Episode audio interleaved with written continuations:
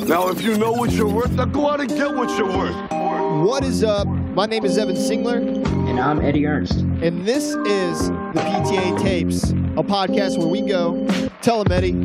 Behind the scenes of physical therapy. That is right, behind the scenes of physical therapy. We want to talk to people about their story, what makes them different, and how others can channel their difference to also be successful. So, put the tape in and let's roll.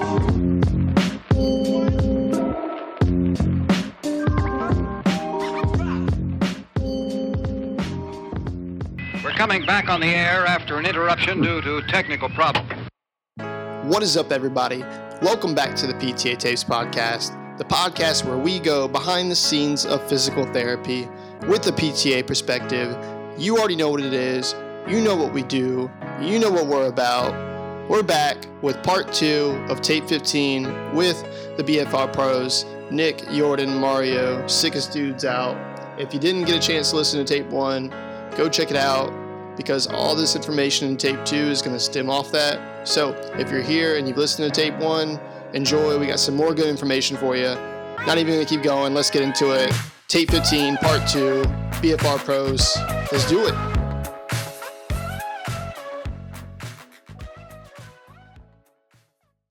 All right, Jordan brought up some awesome points. Um, I think how you create that uh, that therapist patient alliance is really going to just be through the language you use. We extensively at this, I think, 21st century juncture in regards to um, you're right, KISS principle, keep it simple, smarty. We know that if we help to keep things on the positive end of things, we can greatly influence our patient's perception of their own abilities, right? So if we're talking about like pain science, um, the body has immense amounts of inputs, right?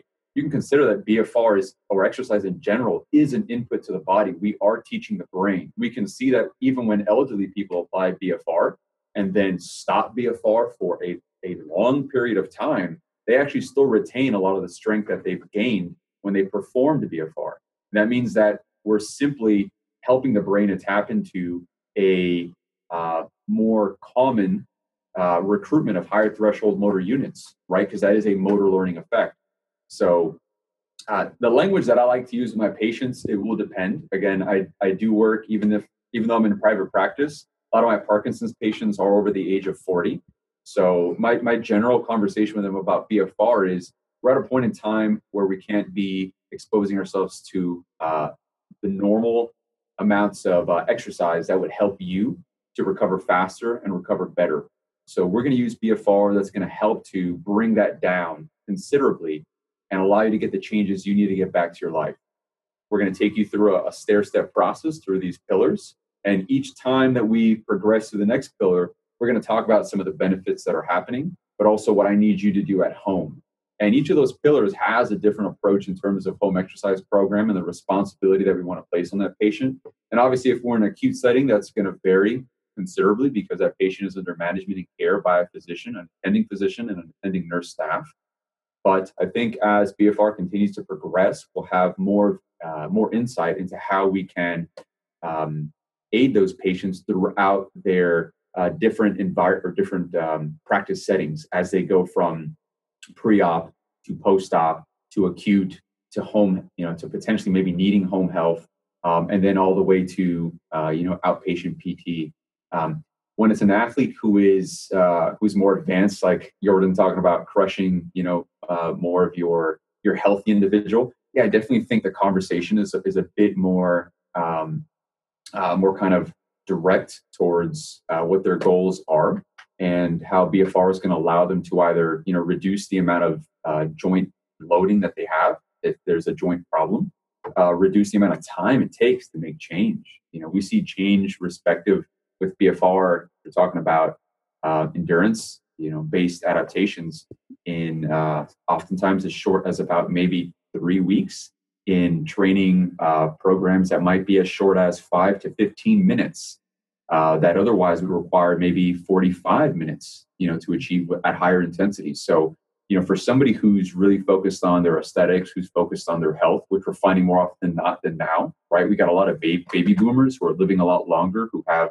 way more um, uh, money than maybe the past generations did. So they've got, you know, uh, uh, uh what do we call this? Um, uh, I'm trying to think of total income. Yeah, they've got excess income. Yeah, excess income, or they basically have you know money, flexible income, money. right? Where they want to live longer. You know, they they want to have.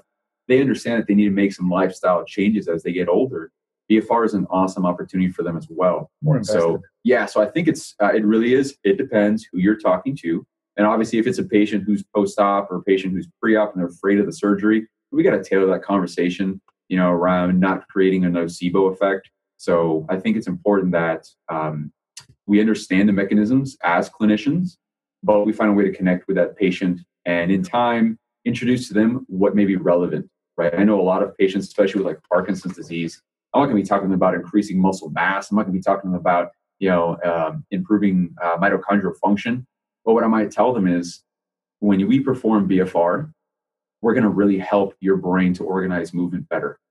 Mm-hmm. And we're going to be helping to teach your brain also to, um, in a sense, visualize your limb or have feedback from your limb um, to a capacity that is maybe difficult for us to do. It might actually be dangerous for us to do. Right? I don't want you to lose balance. I don't need you to fall. And plus, I don't want to wreck the rest of your day. You know, you got you got your life you got to get back to. So, um, yeah, I think it, it's when we when we narrow it down to goals that's when we get to what we need to with that patient. But you got to know the science. You know, you can't just, you know, uh, be a be a bull in a china shop and everyone's going to do 30 reps and then three sets of 15 and we're going to be at 30% 1RM. Like you, are going to crush your patients, man, if you're doing BFR correctly. You know, uh, there's a lot of products out there that that are not BFR, meaning they're not following the research in terms of um, uh, either cuff design or application with the Dopplers. So you know if you're not doing it right you may just have that uh, that preconceived notion that you're more capable than you are and you're like ah, i'm doing bfr and you know i can put this on both limbs and, and do crazy stuff or i can put it on all four limbs and i'm going to get an awesome effect. What are you doing? You know that's not that's not what the literature's showing us. It's not safe at all. So yeah. Nothing awesome. um, go ahead. sorry, go ahead eddie Oh, I was gonna say I, I liked. I mean, obviously all of that, but uh, one part that I'm really looking forward to with hopefully implementing BFR in the future myself um, is making that uh, like you're talking about the home exercise plan where you can make it different from what you're doing in the clinic. So that way, I think you get more buy-in from patients because they're like, well, you know, I can be doing these sit to stands at home. Why am I paying you to do sit to stands here when I could just be doing these at home? But when you add that extra extra level of of BFR and the different things you can do with that, I, I think you can create a lot more buy-in um, on that end. Um, so one thing I kind of wanted to touch on that you kind of just mentioned there um, is those kind of different products that are out there. So like the it's called voodoo floss or something. Um, there's like different bands that people use versus a tourniquet. Um, so you can, can you guys go into kind of the differences there um, and then kind of leading into the athletes realm because that's where I kind of got first introduced to BFR probably six, seven years ago, where I saw some dude with like a TheraBand tied around his arm and he was doing bicep curls with it. And it was like, oh, it's the greatest thing ever. And, you know, it was bro science at the time and I was like 16, so I threw it away. But um, so can you kind of get into that? And then as far as like using it with athletes, um, uh, what are you guys like? How are you guys implementing it with the athletes since they are generally healthy? Are you using it for warm ups? Are you using it for kind of rest days, active rest days? Like, what are you guys using it for there? I'm gonna let you guys do the, those questions. I'm just I'm gonna hit the first question you had, which is like the design, like design. And the reason why I, well, I'll handle that question is because I've worked with a lot of companies uh, that have made BFR products. So um, when I started with BFR, probably sometime around I'd say uh, around 2013 or so, um, I wanted to bring something to market that was affordable. I wanted to bring something to market that was starting to use some of the research. And uh, so as I started looking around, I uh, got involved with uh, the occlusion cuff. And uh, this was a cuff that was made in China. Uh, it, it, was very poorly made, and it was kind of this, you know, gimmicky kind of prototype. Uh, but you know what? It had a gauge. There's millimeters of mercury. I can at least, you know, um, standardize or replicate, you know, what I'm doing. Problem was, it was so cheap that it just kept leaking.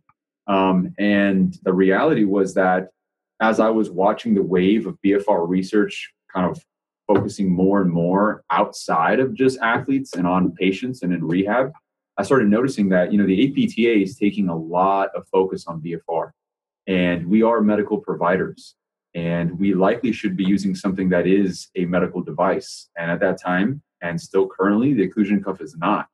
So I very quickly kind of moved beyond that.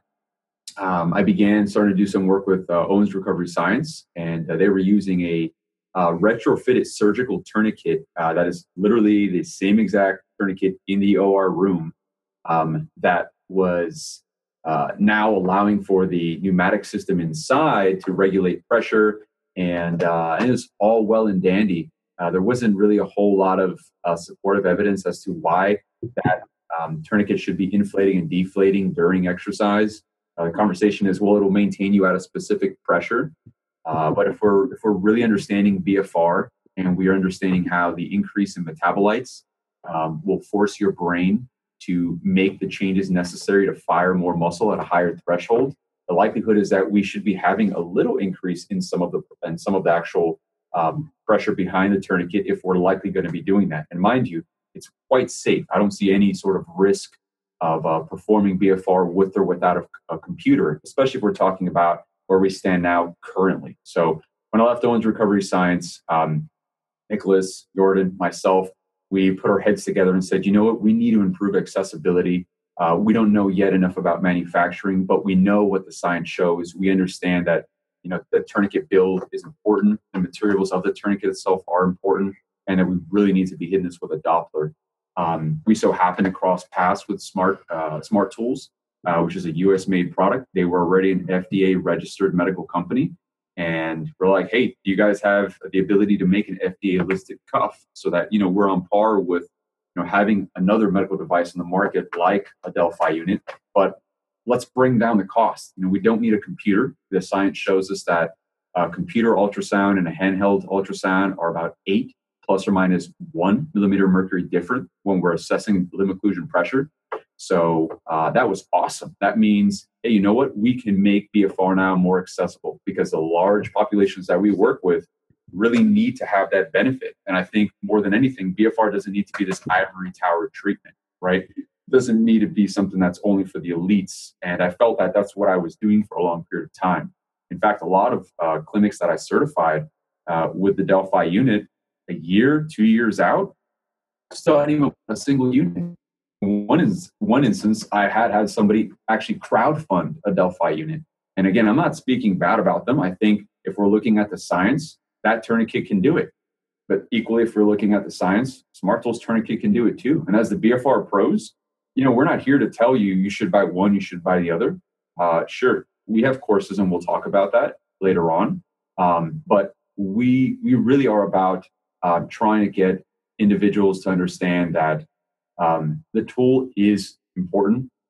We are medical providers, and even for somebody who's like a strength coach, you know, you want to be using a tourniquet that you can bet money on. That's going to be able to hold that pressure. That's not going to leak. You're not throwing your money away. And I will go into kind of calling out another product. Uh, so B Strong. A lot of people have bought B Strong because they did some incredible marketing at the front end. Unfortunately, as they themselves even state, their tourniquet is not designed to occlude arterial flow. So, therefore, you have no ability to actually measure an individual's limb occlusion pressure, which is the pressure needed to cut off the artery, right? Think of this as a very simple example in your mind. You got plumbing going in, you got plumbing going out. All I'm doing is blocking the plumbing going out, which in reality takes about less than 50 millimeters of mercury to do to your veins, right? They're superficial. If I hold my arm and start pumping it, you're going to see some nice vein, you know, poppage. Not as much as these two guys. Uh, do more volume, I think. But um, uh, you need to have more pressure in order to slow down the flow in so that the flow in isn't continually pushing the flow back out, right? So um, having a tourniquet system that's multi-chambered, that's narrow, um, what would you say? We've seen those systems go as high as what millimeters of mercury and hmm. still achieve no arterial occlusion? Hundreds. I've seen one go up to about 500 millimeters of mercury and Yeah. achieve no arterial. Wow. Jeez. Wow. Yeah. I mean, mind you, you would be better served if the goal simply was to occlude an artery through the use of an, an emergency tourniquet, a mattress strap, or a knee wrap. Unfortunately, though, it's not standardized, can't individualize it to the person, and you run the risk of too much pressure in one area, and that definitely can create risk.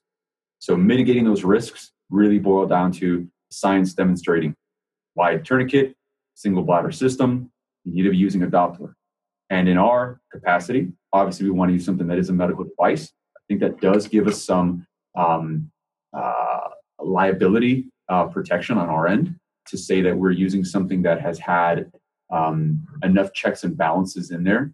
So, um, yeah, I'm going to field that part. Let's go to question two you asked, which was more talking about kind of the you know the the introduction of BFR out of rehab with some athletes. So let's maybe talk about like late stage ACL. Um, yeah. These are maybe some athletes that are starting to get back into some play, and maybe let's just talk about like endurance training, why that would be important for them.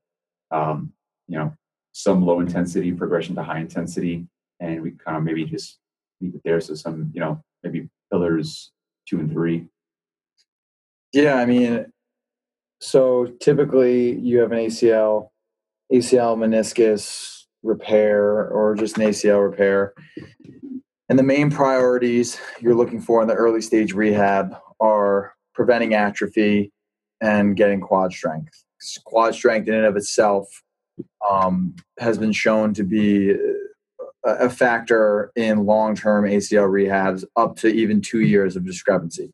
So early stage rehab in ACL would be kind of pillars one and two, uh, and even three, with just getting the ischemic preconditioning to acclimate the stimulus, some low load cell swelling with something like a Russian stim to work on uh, end range quad control and, and, and, extension, and then getting them walking to, to, to promote some local cardiovascular uh, endurance uh, type activities and uh, and then obviously progressing to the low load rehab, typical of all the research. And so you then you, you then progress them through those pillars, and now you're talking about a situation where how, at least in my mind, and again, there's other two other clinicians here, um, but my mind end stage rehab for ACL is sports specific training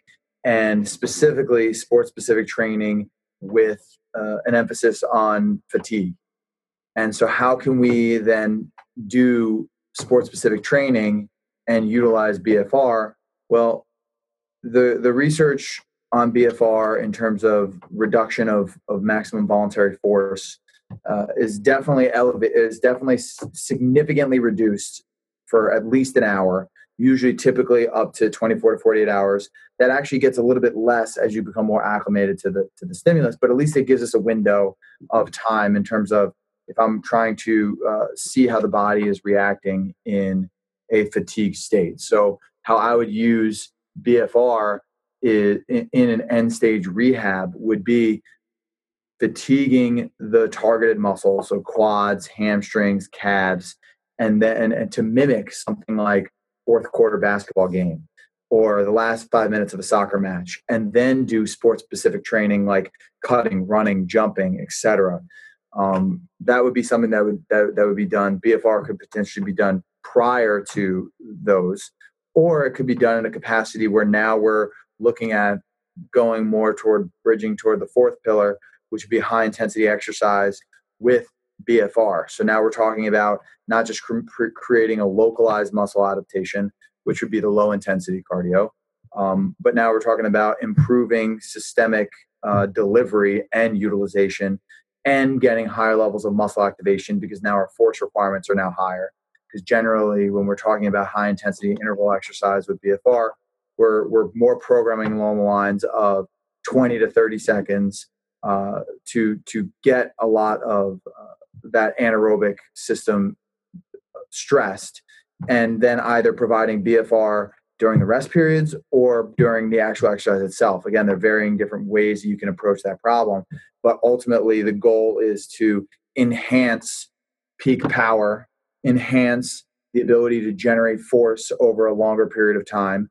Um, mean power is what you you you you you know kind of call that, and uh, in doing so, being able to utilize the underlying physiology, the physiological adaptations, which would be improve lactate threshold, improve uh, lactate, the ability to clear lactate, and operate at a higher level. Um, so those are kind of the end stage uh, ways that at least I would view um, BFR in something like an ACL rehab.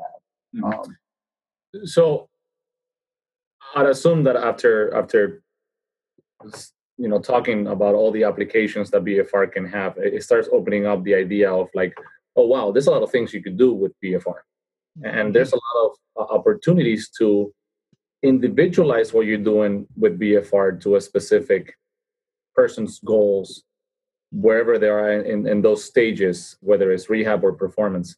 So we realized this early on, and then we started saying, okay, what, what if after doing the, the rehab portion, we're able to uh, provide this person with the tools necessary so they continue doing this on their own, right? So start thinking now, they already know how to apply the cuff. They've already done the exercises with us, but now they benefit from continuing doing this in a rehab setting um, and they don't need to necessarily be supervised as far as us watching them do this all the time but they benefit from doing it two three times a week uh, depending on what you're trying to achieve. If it's um, endurance VO2 max goals they might do it five six times a week. So what we did it with with having a cuff that is safe to use and it allows you to to control these parameters is create a channel so they're either able to rent it from us or they're able to buy their own cuff depending on how long their their goals are going to be. Um, and we will design a program that fits their goals. So now we're talking about them going home with the tools necessary and a program designed by one of us that it's specifically targeting these tools to continue getting those results faster. Yeah and, and that programming is is quite specific because you know BFR is fatiguing, right? Literature shows us that your maximal voluntary contraction will drop quite considerably after a round of BFR when performed, you know, in more of a low to moderate intensity training. So if we're talking about an athlete who's about to go and jump into a game, yeah, I'm probably not going to want to use you know that type of fatiguing protocol.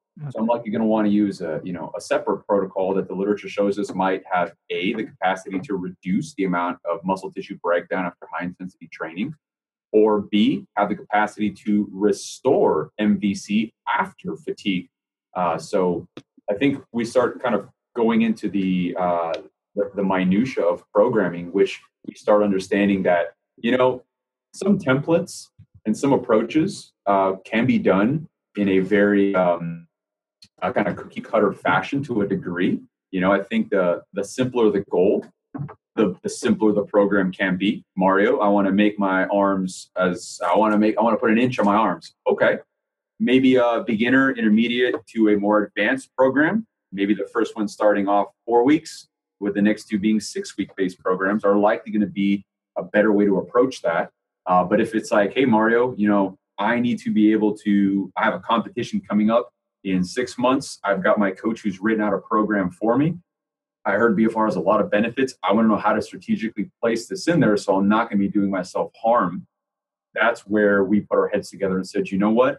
There is no one size fits all in that scenario. And we don't want to underserve athletes who either A, this is their job, this is their mm-hmm. income, this is a way that they put food on the table for their family, but also B, this is potentially an opportunity for uh, you know, for them to be able to just live a dream. This is what they want to do, right? Um, and creating that avenue for individualized programming is one area where we've noticed that you know uh, with our level of expertise in both BFR, but also a level of expertise in program design, um, that it was a perfect marriage to basically come up with an opportunity to uh, give athletes the ability to provide for us relevant information about their medical history in a controlled and, and private way um, with their consent, and then acquire information about their coaching, and then give them something individualized and have an ability to also check up with them. So um, I think that now starts to kind of look a lot like what you would see in terms of just your internet based uh, programming, but niched and focused within BFR. Um, and obviously not done in any sort of anecdotal way. You know, I think that's probably where we find a lot of problems is that, you know, it's okay to be excited about BFR, uh, and it's likely not going to go anywhere. Like you guys said in the beginning, I see BFR potentially continuing only to uh, help increase more questions, but definitely provide more answers, uh, especially if we're thinking about our ability to uh, one day go to Mars, right? And yeah. we acclimate ourselves to a lower gravity environment where not just our muscles are at risk, but uh, our brain is at risk, right? Yeah, of course. Uh, so, anyways, yeah, we, we we needed to to provide more more programming. So when you're talking about like with athletes specifically, yeah, it depends where they're at, what they need to do, um, and you know, Nicholas has done an awesome job of helping to synthesize a lot of the research into a lot of the infograms that he's put up Yeah. on Yeah, I love those. Those are great. yeah, and and likely what now with our powers combined, right? We're going to be doing through the BFR pros um, to have much more of that kind of constant dialogue, right? Um, that uh, we want to inspire, we want to motivate, and we definitely want to educate. So people are not afraid of BFR. You know, we don't. We want the stigma of oh, you're reducing blood flow. Well, how does that make any sense? To go away to people starting to understand that wow, okay, it's Yeah. it's a lot like exercise. Uh, again, we're just um, removing some of the, the, the, the necessary components of heavy weight or higher intensity to do that, but um, to provide a direction, right? So people feel that they can they can get on this path. Um, there's a start, there's an end, and then they can continually keep from there learning more about it and how to apply it to themselves or you know like in, in our professions how to apply it to different patient populations that um, you know uh, that are at need you know so yeah No, it's um, it's funny, kind of what I mean, learning about all this, um, because you know, I feel like if I would have known about BFR three or four years back, it might have saved my soccer career. Um, no, I, it's like it's one of those things. I actually have, um, I have abnormally large like varicose veins from an injury a while back, and um, and it was kind of like during my college days when I was playing, and I'd, I'd gotten a surgery done to kind of remove some veins and stuff, and hoping that it would help, and it, it never really helped. But it's kind of one of those things now where you know it's like a limiting factor to where it's like clockwork 60 minutes into every game i know my my my calves pretty much everything from the waist down is going to start cramping up and it's and it's just kind of a clockwork thing um, but it, yeah it's it's it's interesting hearing about like you know bfr and just new kind of approaches interventions in general um, and kind of just new ways of looking at things. Um, but kind of piggybacking off that you know one thing you talked about is you know knowing the science behind what it is you're doing. And from a pta perspective um, and i'm not saying across across the field but for a majority I, I think that there's a lack of you know truly buying into that like you know knowing what you're doing with what what it is that you're using. And so I, I think what happens from our side of the you know the field is that we see things whether you know whether it is bfr or cupping or whatever new is coming out and we jump on those things without really understanding what it is we're doing. It's just kind of force fed to us and we're like okay yeah we're going to do it because it was whether in the plan of the care from the pt or you know whether it's something that we just want to try but we, we don't really understand. Um, so kind of going into that you know with your courses and stuff you know what what opportunities are there for ptas to come you know and kind of get educated and, and understand more you know about bfr um, and if that's something that you know they wanted to implement in their practice I I think on on the, on the most simplest and economical way is start following the BFR pros. You know, you're going to be gaining top tier education and information from us. Um, obviously, if you were to right now just head over to uh, the BFRpros.com, there's a free startup guide. We spent uh, a good amount of time finding a way to take that high science language and break it down into a lay understanding of what's happening when you perform BFR um, and give you a, uh, a, a, a taste, so to speak, of uh, obviously the benefits, um, some of the protocols that are being used, and what the science has shown us, so that we're helping to create, you know, a sense of action, you know, a call to action, so to speak. So that's the first place I would go. Um,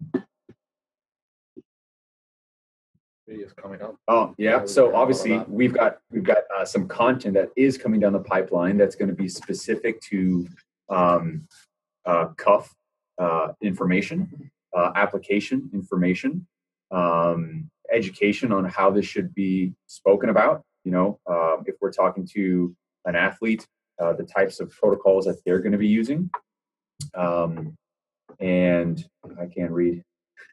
That's all good. Oh, marketing, yeah, and that's probably one of the biggest ones. You want to kind of talk on that, man. You're that's that's been your baby for a little while.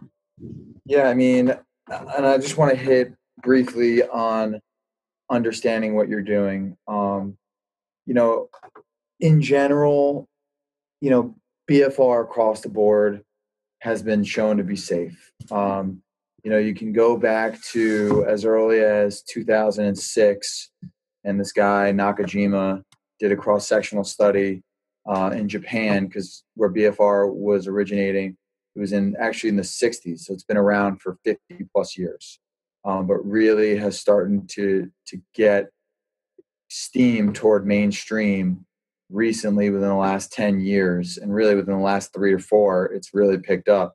But uh, nakajima they were doing study they, they did a cross-sectional study of 12642 and don't ask me why i know that. I just um, across 103 different gyms in japan. Uh, and really like they were using bands. You can imagine what these gym goers were using but uh, they the the most common side effect was bruising at 13.1 percent, and then the rest was like cold feeling or a little numbness and tingling at under one percent, one and a half percent or so. So like generally it's safe, but the issue is is that when we're working in clinical populations, we have a duty to do no harm, and being responsible for the the well-being of our patients but also the well-being of our own careers and knowing that um, that we have a duty to use medical grade equipment. And so with the courses being able to understand on a general basis what you're doing when you're applying a, a tourniquet or the medical cuff uh, and the adaptations that you're going to elicit are, are really really really important and something that i don't take lightly and, and make sure that people can do. So that's important circling back to the original question about marketing is because if you don't understand what you are actually doing, how the hell can you market your service to somebody that has no idea what blood flow restriction actually is? Exactly. So it's it's really important to to get that points across in a very patient friendly but also now consumer friendly basis. So what we're doing at the BFR Pros is we're trying to synthesize some of that very complex information and offer a platform that people can buy these uh, these uh, these systems. systems or these handouts or even you know videos to make very BFR very accessible to uh, anybody and also marketing to physicians for referrals. These are all very important uh, very important aspects of bfr because bfr has a terrible name. Blood flow restriction is an awful name. But i spent i spent more time than i care to admit trying to come up with an alternative name and i just you can't do it you can't do it because there's hypoxic training is equally as bad. Yeah, training is awful. It's better for results, bro. I mean, and yeah, I mean, so yeah. we're, we're looking at BFR as being, you know, what is BFR? Well, BFR is better for results. Better for results for X. Better, better for results for it's already, you know. So I like that. That's good.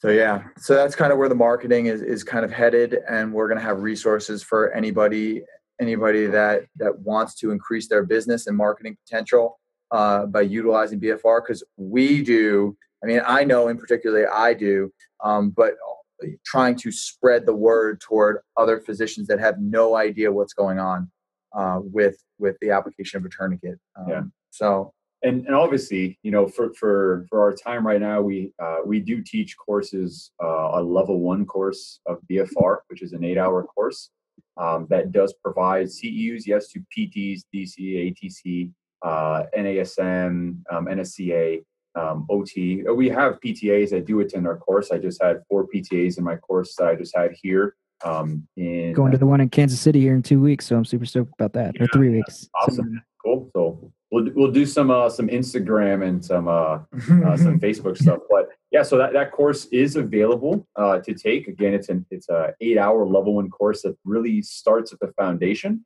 uh, provides information where BFR came from, where BFR is now. It's going to give you perspective where it's going, and obviously a lot of hands-on time for application, uh, so that you as a um, as a allied health member understand uh, when you receive a note and somebody's written down patient's going to be performing bfr you're like ah it makes sense why they're going to be doing this. But also on the flip side to be able to say hey um, i think patients ready to progress. Uh, they've been doing xyz they're doing great. We've been measuring the limb circumference. It's doing freaking awesome.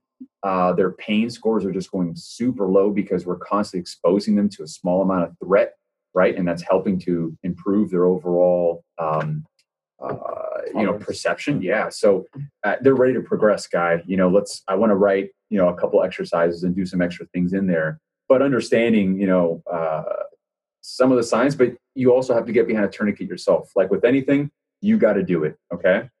Yeah. and your own experience with bfr pays dividends because when you see somebody performing it and you know that you've got them working hard you just want to give them a high five afterwards because like know what that feels like, and that, mm-hmm. that was not an easy task to get through. So, mm-hmm. yeah.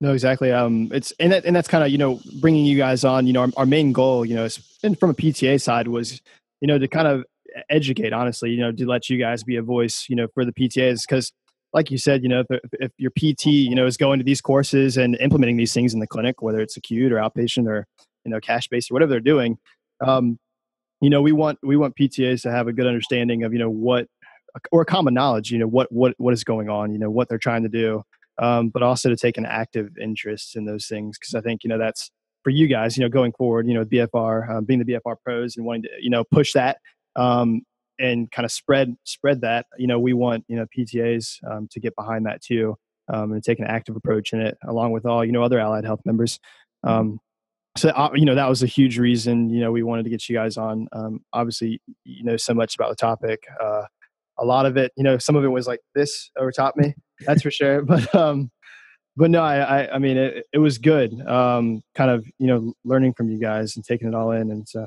eddie you got you got anything?